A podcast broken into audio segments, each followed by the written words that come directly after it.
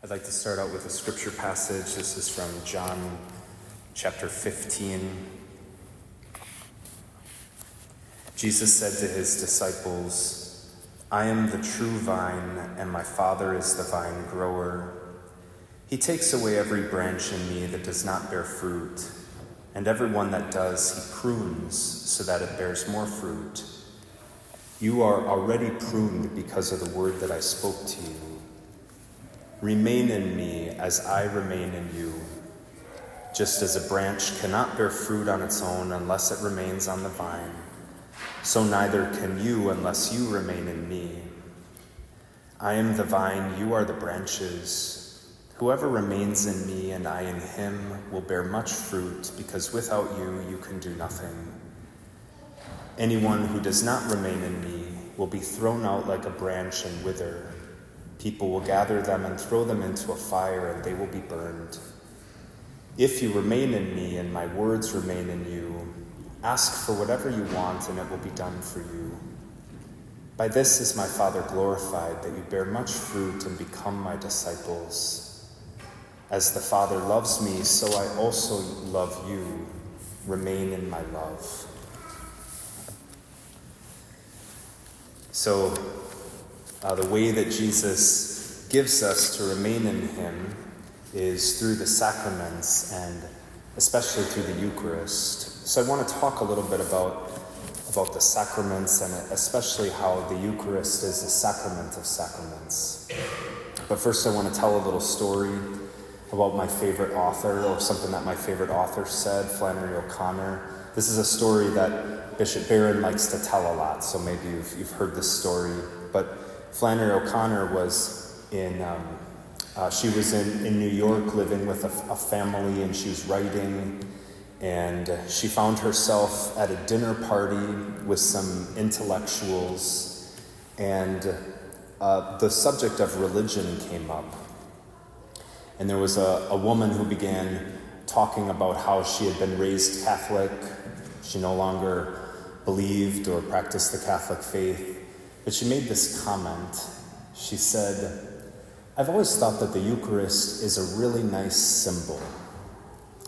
And Flannery, uh, who had been sitting there the whole dinner party, hardly saying anything out of intimidation around all of these really smart people, finds herself blurting out after this woman said that she finds the Eucharist to be a nice symbol. Flannery said, Well, if it's a symbol, to hell with it. And what she was communicating was our Catholic belief that the Eucharist is not a symbol of Jesus, but that the Eucharist is Jesus. If the Eucharist were a symbol, just a symbol, then we could set it aside. It would be something nice that Jesus gave us, but it wouldn't necessarily need to change our life. But if the Eucharist is what the church says that the Eucharist is, Jesus himself, his own body and blood, soul and divinity, if it's really God that we meet in the Eucharist, well, that changes everything. So, in, our, in religious education or in our Catholic school, our students are taught that, that uh, a sacrament is an outward sign instituted by Christ to give grace. That's our, our definition of, of the sacraments. But I really like to say that what a sacrament is, in, in layman's terms, would be like the most real encounter we can have with God in this life. The most real encounter we can have with God in this life. I can take a walk around the block and think about God and can God reach me there? Of course, God can do anything He wants to do. But actually, what we believe is in the sacraments, we have the guarantee of God's presence. And the ritual that we celebrate with each of these sacraments, we believe, really communicates grace, the divine life in us. So there's an objective power to the sacraments. When we have the right person, normally a priest, doing it, and when the priest says the right words and has the right stuff, the sacrament really happens, that this is a promise that God makes to us through the church. This encounter with God in the sacraments, we believe, is unique because what we believe is that the sacraments aren't simply us bumping up against God, but God's actually coming down into us. And what we call this when God comes into us, we have a word for that, a theological word, and that's grace. That grace is the gift of God's divine life come down into me, changing me. That's what happens with the sacraments. Uh, the past couple months, I've been blessed to have a handful of baptisms, some of them occurring at this baptismal font right here. Um, someday we will have a more beautiful baptismal font, but this is what we have right now. Many of our parishioners have been baptized here in this sacred, in sacred font. But what happens in baptism, for instance, is that normally a little baby is held over the baptismal font, and very carefully I pour water over the baby's head. I try not to get any water in the baby's eyes. And as I do that, I say these words I baptize you in the name of the Father, and of the Son, and of the Holy Spirit. And those things put together contain all the elements of a valid celebration of the sacrament. Why? Because it's the right person, a, a priest in this case, it's the right words, and it's the right stuff, water, with the intention to baptize. And what we believe happens to that child is truly remarkable. Now, it's, it's an invisible change that happens inside that child, but what we believe is that as the ritual is taking place, as the water is flowing over the baby's head and the priest is saying the words, that a real change is happening inside that baby. Even though we can't see it, it's invisible.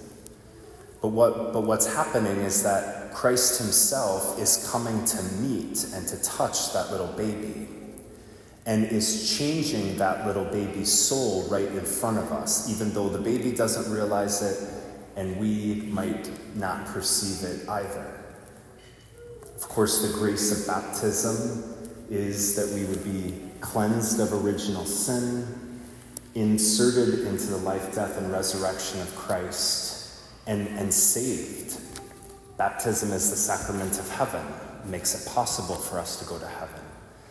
From the moment of a child's baptism, every time the father sees that child, the father will see a, his baptized daughter or his baptized son. No matter what, no matter what that child ends up doing, that if that child becomes a priest, if that child becomes a nun, that child becomes a holy layperson, or if that child leaves the faith altogether, every time the father sees that child, he sees his beloved son, his beloved daughter, all because of the real invisible change that happens at the baptismal font. So, what we say happens here is that through the water and the words and the right person, grace or the gift of divine life flows into that child and changes that t- child. God Himself touches that child. But, and here's where we can begin to distinguish the sacrament of baptism and the other sacraments and the sacrament of the Eucharist. Because in the sacrament of baptism, divine life is communicated through water and word, but we don't look at the water and say, there's God. We just know that with the water, the divine life is communicated. With the, the, the ritual celebration of the sacrament, God comes and brings grace so God really touches us there. But at no point do we look at the priest and say, There's God. No, I'm not.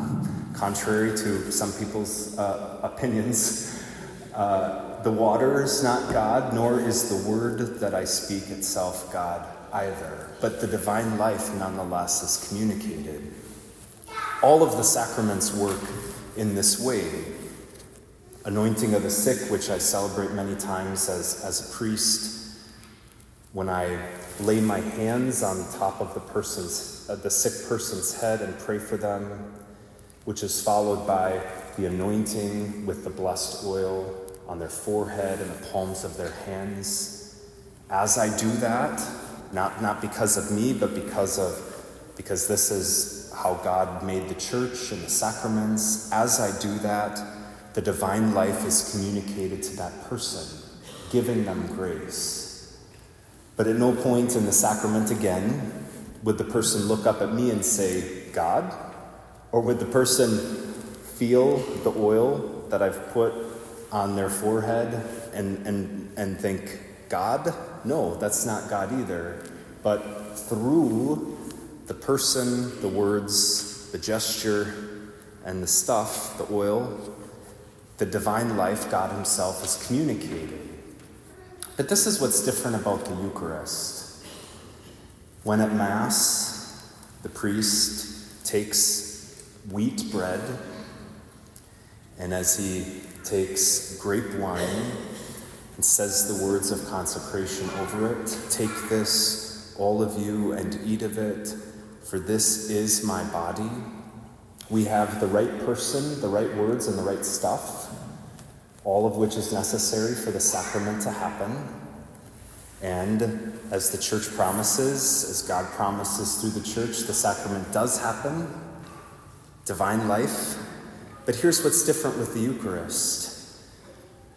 This is why we call the Eucharist the sacrament of sacraments. It's that after the priest says those words, we can actually say, There's God.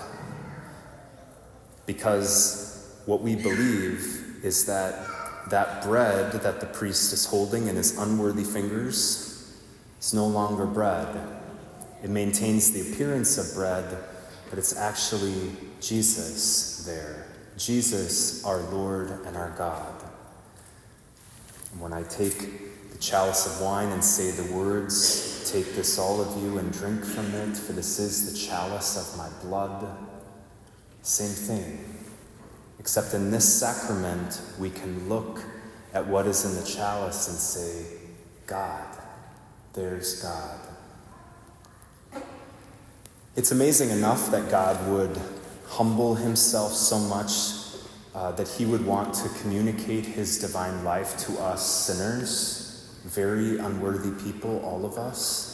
That he would give us a sacrament like baptism, or a sacrament like anointing of the sick, or a sacrament like the sacrament of reconciliation, and through a specific person with specific words and a ritual and, and the stuff associated with that sacrament would really communicate the divine life to us in such a way that we're changed. It leaves us changed. That's amazing enough. But what Jesus does in the Eucharist is even more than that because he doesn't just communicate his divine life into my heart through the reception of the sacrament. He actually makes himself present, and I can see him. As a priest, I get to hold him. That's a privileged moment at every Mass. Jesus there in my hands. I'm not worthy for that. But God doesn't come to give himself to us in this way because we're worthy, but because he's so full of love, because his love is so magnificent that he wants us, unworthy sinners, all of us, to know so deeply and so closely a relationship with him, union, communion. Have we ever wondered why we call this ritual that we do at Sunday Mass communion? It's because the word communion comes from two other words, union and cum, which in the Latin is with.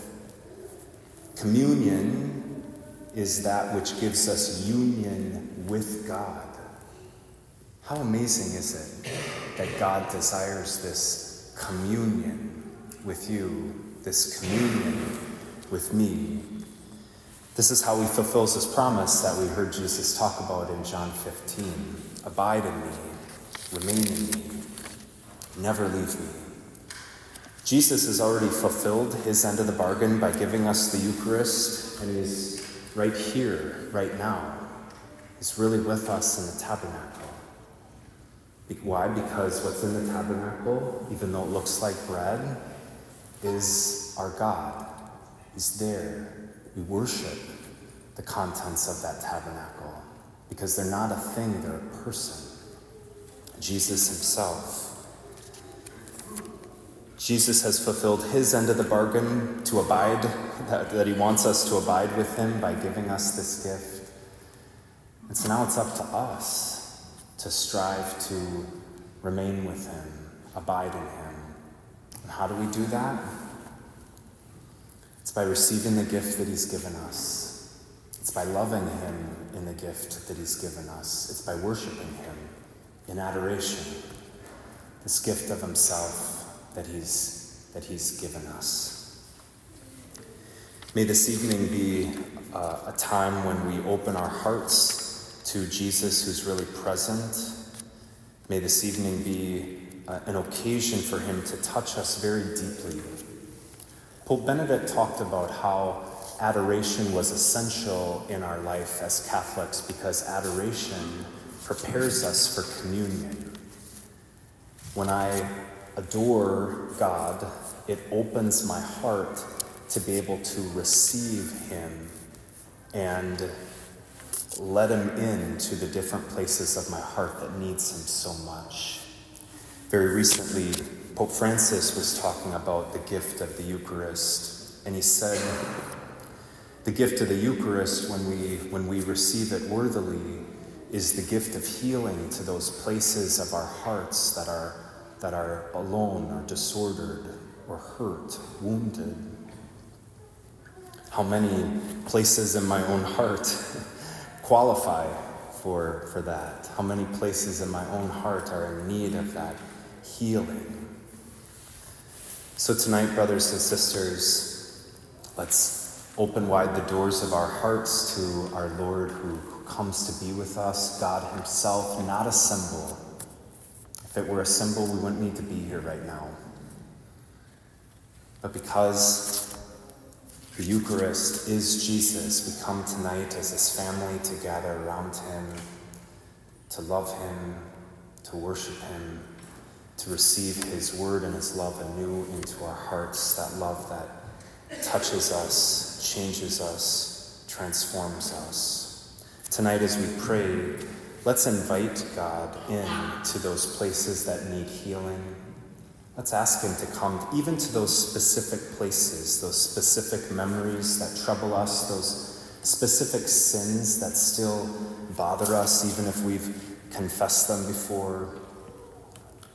Hurts in relationship, places of unforgiveness, bitterness, resentments, fear, anxiety. This is, this is precisely where Jesus wants to be, in the messiness of my heart. So, as He so desires of us, let's let Him in, in the sacrament of sacraments, deep into the recesses of our hearts.